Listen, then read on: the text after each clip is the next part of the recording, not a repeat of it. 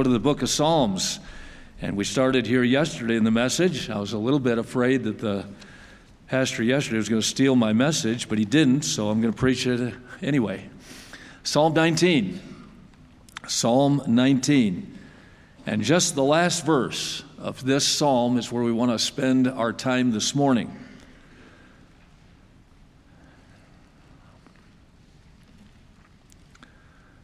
Look with me at the words found here in Psalm 19, verse 14.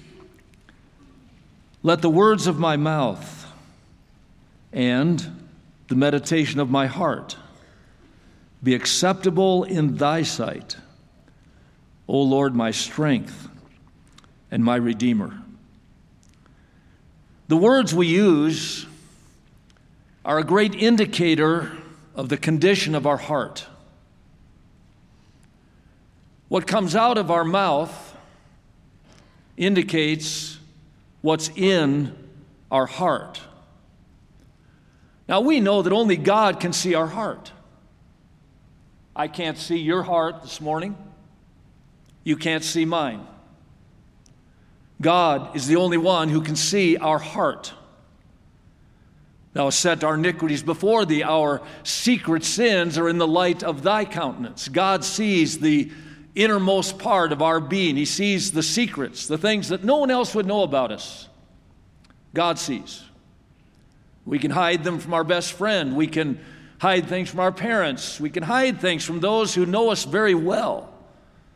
But God sees through that veneer or that barrier of the outer exterior and knows what's in our heart. Jeremiah 17 and verse 10 says, I, the Lord, search the heart I try the reins, even to give every man according to his ways and according to the fruit of his doings. In 1 Samuel 16, a well known passage where Samuel is told that man looketh on the outward appearance, but God looketh on the heart. Our words, however, expose what's in our heart. While your roommate can't see your heart, while your instructors cannot look into your heart, while your pastor and close friends would never know all that's in your heart, our words, what comes out of our mouth, exposes what is there. And there's no doubt then that the psalmist, as he prays this prayer, is concerned that his not only his words would be right, but that the thoughts of his heart would be right. Because they are linked together. Let the words of my mouth and the meditation of my heart be acceptable in thy sight. The writer here is concerned that what comes out of his mouth is acceptable, but perhaps even more importantly, what's in his heart is acceptable. They are linked together. Jesus said so in Luke chapter 6 and verse 46. He said, A good man out of the good treasure of his heart bringeth forth good things. But an evil man out of the evil treasure of his heart speaketh forth evil things, for out of the abundance of the heart the mouth speaketh. So, what do your words reveal about you? When you speak? What do people instantly know about you? Do your words reveal anger, envy, jealousy, covetousness, lust? Do our words reveal fear, stress, worry, frustration? Or do our words reveal faith, grace, forgiveness, edification? Do our words reveal love, hope, mercy, encouragement? When words slip out of our mouth. Words like, oh my God.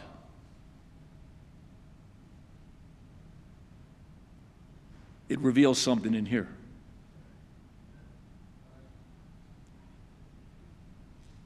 When the words, what the,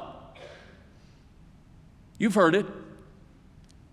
You've heard it on this campus because I have. You don't say the third word, but it reveals something in your heart.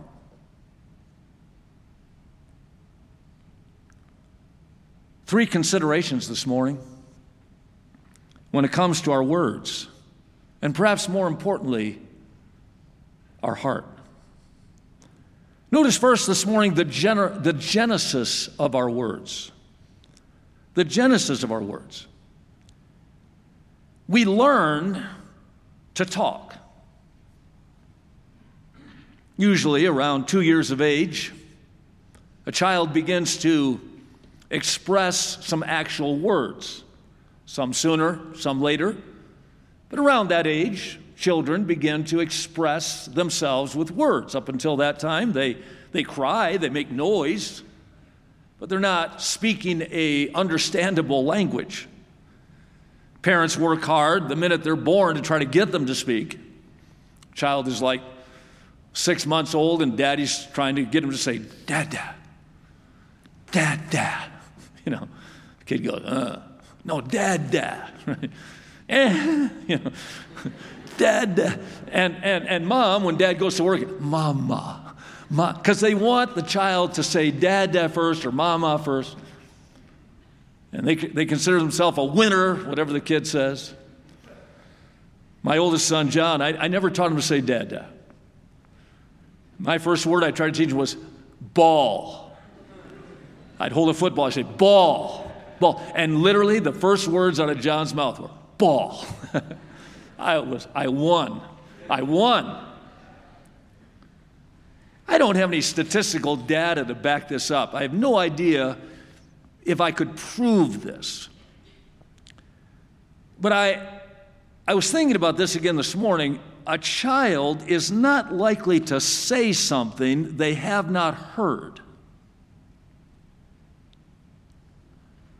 Now, as I said a minute ago, children make sounds and, and sometimes a child, before he speaks intelligibly, he sometimes will say something, oh, he just said, but he didn't mean to say it, right? I mean, it, it, it came out and it sounded like a word.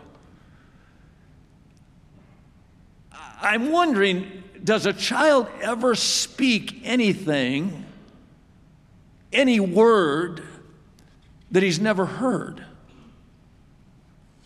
That's how we learn to speak.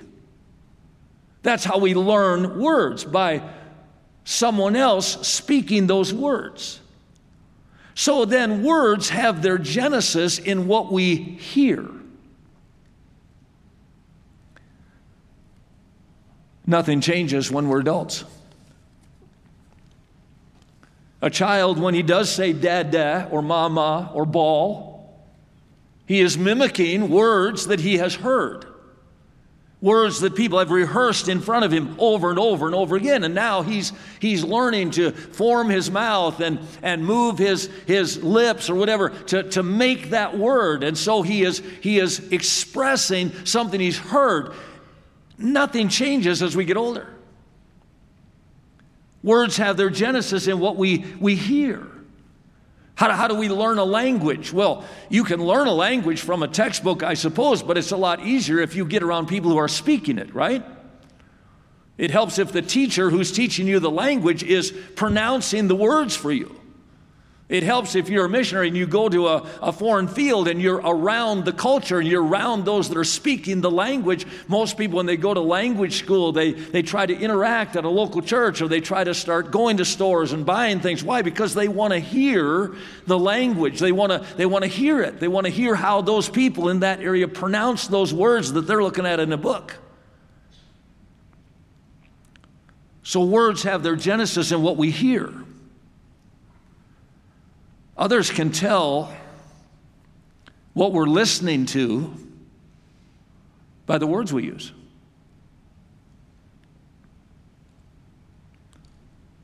The words we use indicate who our friends are. The words we use would indicate our music tastes.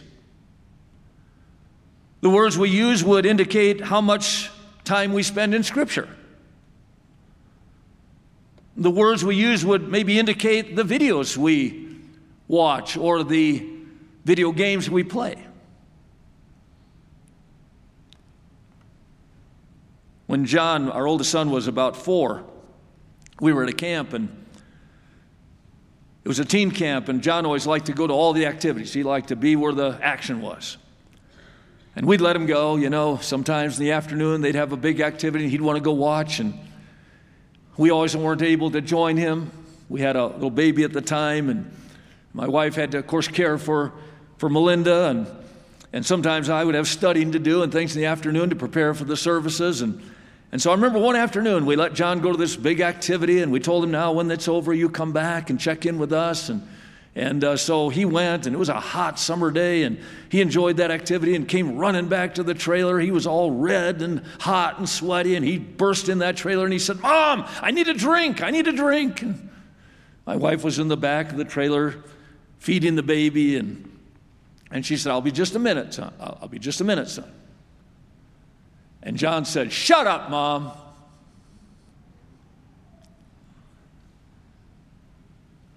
Now, that phrase, shut up, had never existed in our home until that day. My wife and I had determined a long time before that that that wasn't the kind of language we were going to use around each other. We weren't going to express that one another to one another, even though we maybe wanted them to stop talking. That wasn't the way we were going to accomplish it, right? So I knew the minute that came out of his mouth, I thought, he didn't hear that from me. He didn't learn those words from my wife. I don't know that he's been around anybody to my knowledge that's ever said that. And so the first thing out of my mouth was, John, where did you hear that? I didn't say, Why did you say that? I wanted to know the genesis of that. Where did you hear that? I remember tears pouring down his face. He pointed out the door and he said, Big kids, big kids. Well, down at the ball field during the activity, some teenager said to some other teenager, Shut up. Well, John thought, Hey, that, that worked. That was great. Try that on mom, right? See, words have their genesis in what we hear, but words have their genesis in what we harbor. Now, it is impossible to live in this big planet Earth without hearing some things we probably shouldn't. I mean, it'd be pretty hard to turn on a radio or a news station or a sports broadcast or to just drive down the street and, and, and, and, and go into a store or visit with people anywhere, go out soul winning without hearing something that would be wrong, that would be a violation of, of, of God's pleasure in our life. So we're going to hear some things that obviously are going to enter our brain that may not be wholesome. But what do we do with what we hear? Do we think on it? Because words have their genesis in what we hear, but then in what we harbor.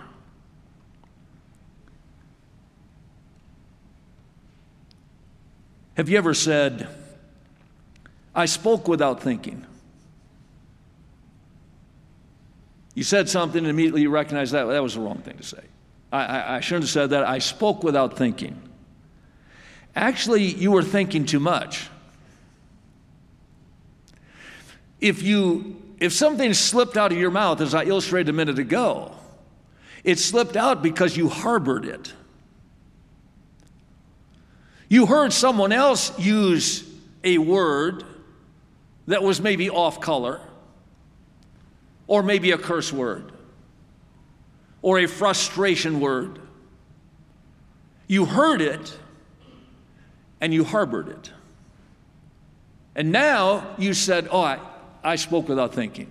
It slipped out. I, I remember, uh, you know, many times years ago when you would go soul winning and someone would curse and they, they realized you were from the church, they said, Oh, please pardon my language you know, they would apologize for it because they knew it offended you. People don't do that anymore. They don't, they don't think it offends you. And I'm afraid most Christians it doesn't.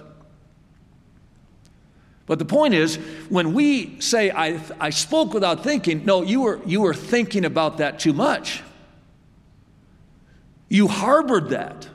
You took it in. You thought about it. You dwelled in it.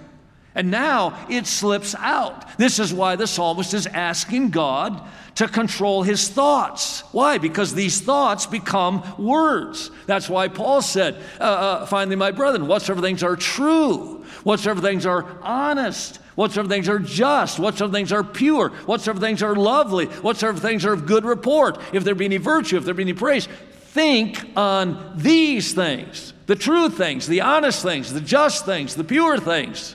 Why? Because we are going to be confronted with words. We are going to hear some things that we shouldn't harbor. And the only way you're going to force those things out is to think on the right things. Psalm 139 Search me, O God, and know my heart. Try me and know my thoughts, and see if there be any wicked way in me have you ever confessed your thoughts to the Lord? We confess our actions if they're wrong. Have you ever confessed wrong thoughts? Proverbs chapter 24 and verse 9 says, The thought of foolishness is sin. If we are thinking things contrary to God, if we are thinking lustful thoughts, we're thinking fearful thoughts, we're thinking worrisome thoughts, we're thinking covetous thoughts, we're thinking jealousy, it's just as wrong as being jealous or being angry or, or, or, or being outwardly a fornicator. The thought of foolishness is sin. Let the wicked forsake his way and the unrighteous man his thoughts, and let him return unto the Lord for have mercy upon him and to our God, for he will abundantly pardon. Paul told a man in Acts chapter 8, Repent therefore of this thy wickedness, and pray God if the thoughts of thine heart may be forgiven thee. When's the last time you confessed your thoughts?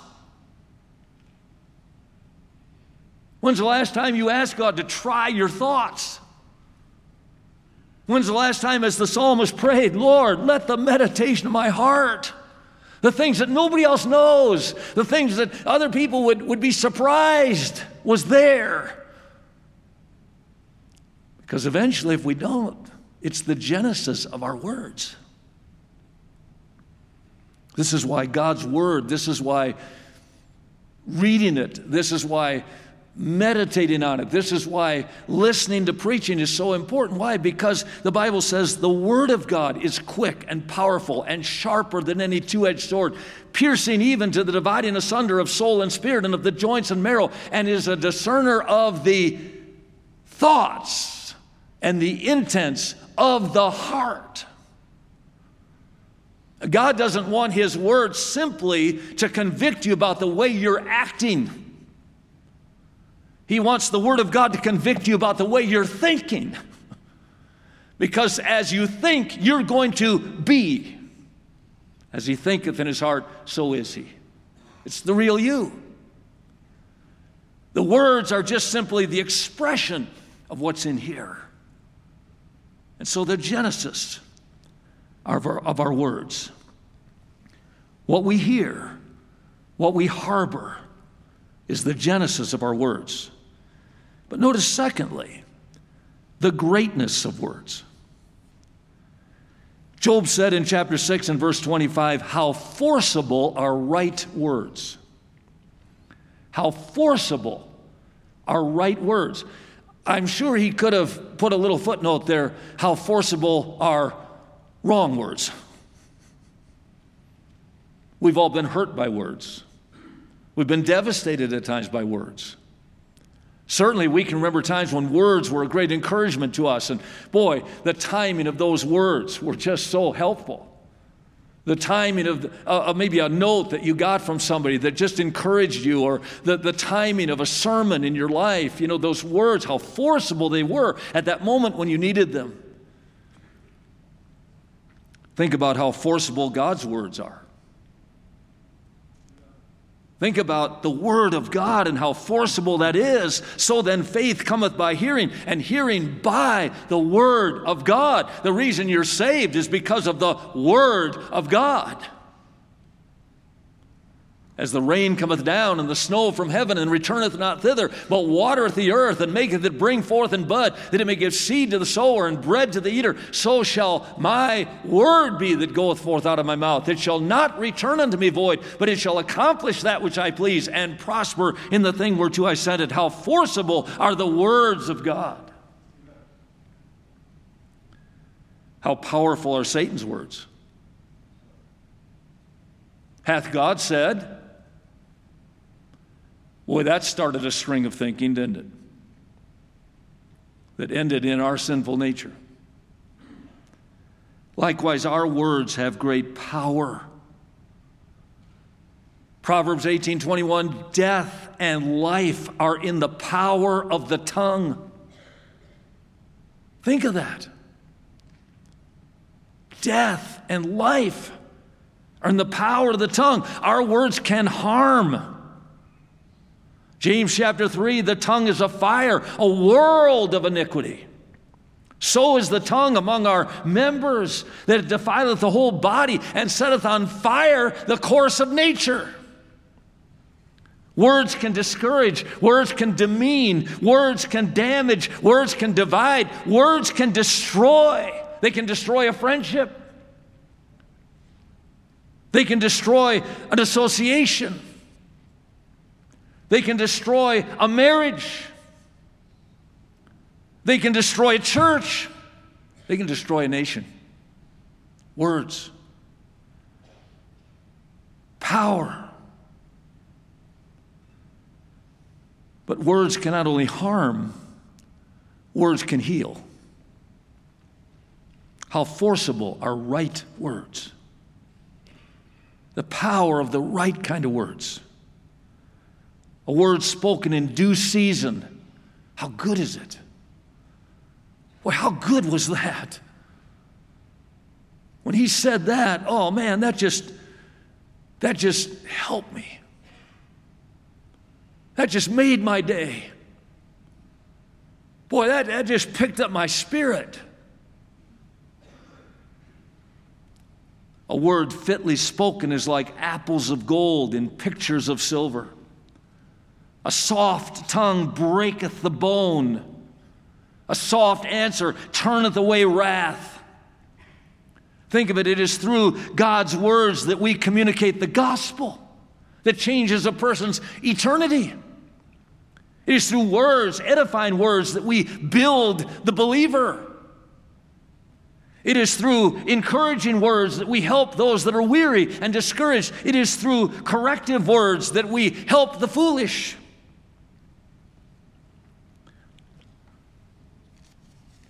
Statistics say that the average male says 10,000 words a day. The average female says 25,000 words a day. Just giving you the facts. Whenever I give that statistic, people say, all the ladies get upset. And, they'll, and, and, and I know what you're thinking. You're thinking, you guys never listen. We have to tell you twice.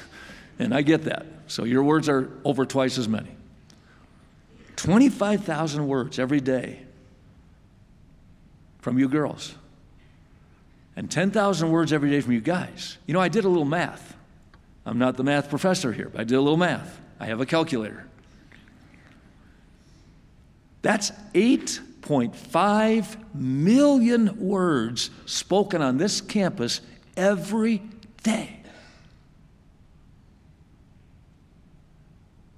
8.5 million words are spoken by staff, faculty, and students of West Coast Baptist College every day. Out of those 8.5 million words, how many of them helped? And how many of them hurt? the power, the greatness of words. But I want you to see finally today not only the genesis of our words and the greatness of words, but the gravity of words. Hey! That sound lasted a while, didn't it? If I said, hey, you heard the sound, but it was gone very quickly. But if I say, hey, it takes a while for that to get out of our range. Did you know that every sound that's ever been made is still out there? Sound travels in wavelengths. It's like when you throw a rock in a pond and there's ripples that go out to the shore. When you make a sound, that sound travels in wavelengths, and in a very short time, it's out of our range. We no longer hear it, but it's still traveling, still going. It never ceases to exist. Think about the life of words. We may say something, good or bad, and not really think about what we said beyond that moment. But we just sent that word on a journey. How many times have you said or have you heard someone say, I remember you said,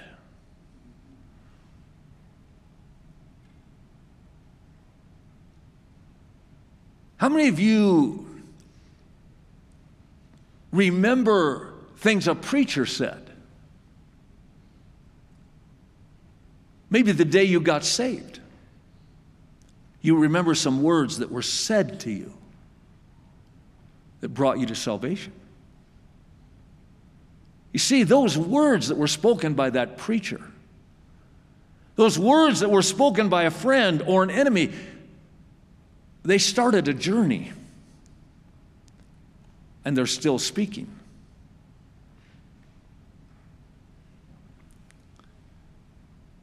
That's why Solomon said, Curse not the king, no, not in thine heart. Curse not the rich in thy bedchamber.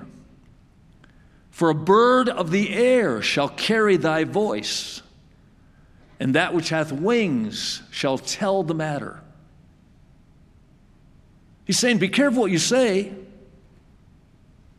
You ever heard the phrase, a little birdie told me? How'd you hear that? Oh, a little birdie told me. That's right out of the Bible.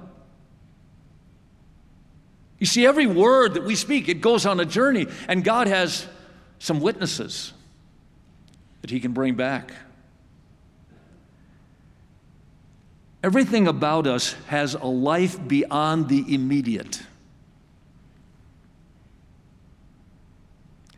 We often live in the immediate. And as a result, we say things without thinking or thinking too much. We say things glibly. We say things casually. Unfortunately, sometimes we, we preach without any real intent of our words doing any work.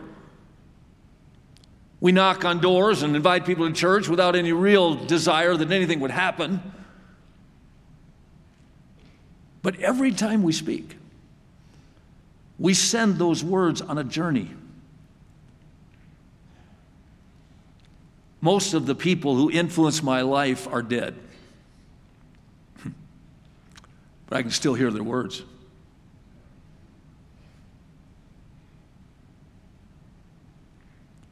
And like Abel, he being dead yet speaketh.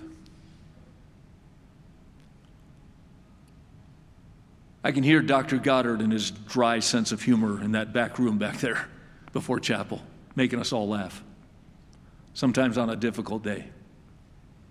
Precious memories. I can hear my father, who's been gone 20 years. I can hear his words. You see, he spoke them in the immediate moment, maybe of correction or maybe of encouragement.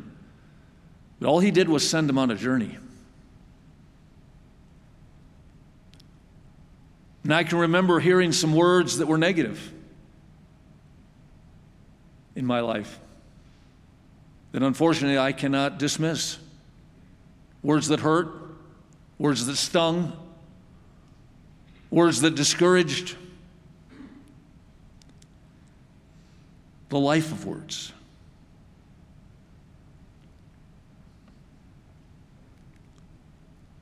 I spoke with Dr. Goddard a week ago today. There at the hospital. I'm not going to share our conversation. But the words that he spoke to me from his bed, I will never forget. They will live with me forever. I cherish them.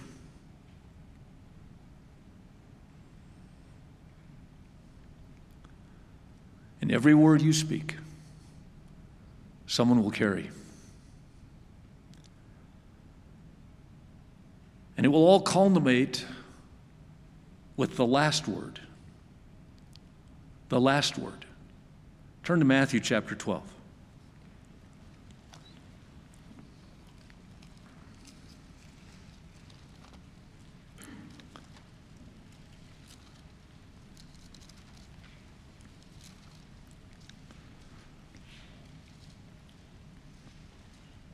These are the words of Jesus in verse 36 of Matthew 12. But I say unto you that every idle word that men shall speak, they shall give an account thereof in the day of judgment. For by thy words thou shalt be justified, and by thy words thou shalt be condemned. Are you ready for the last word about your words? You and I won't have the last word. He will. Are you ready for the last word about yours?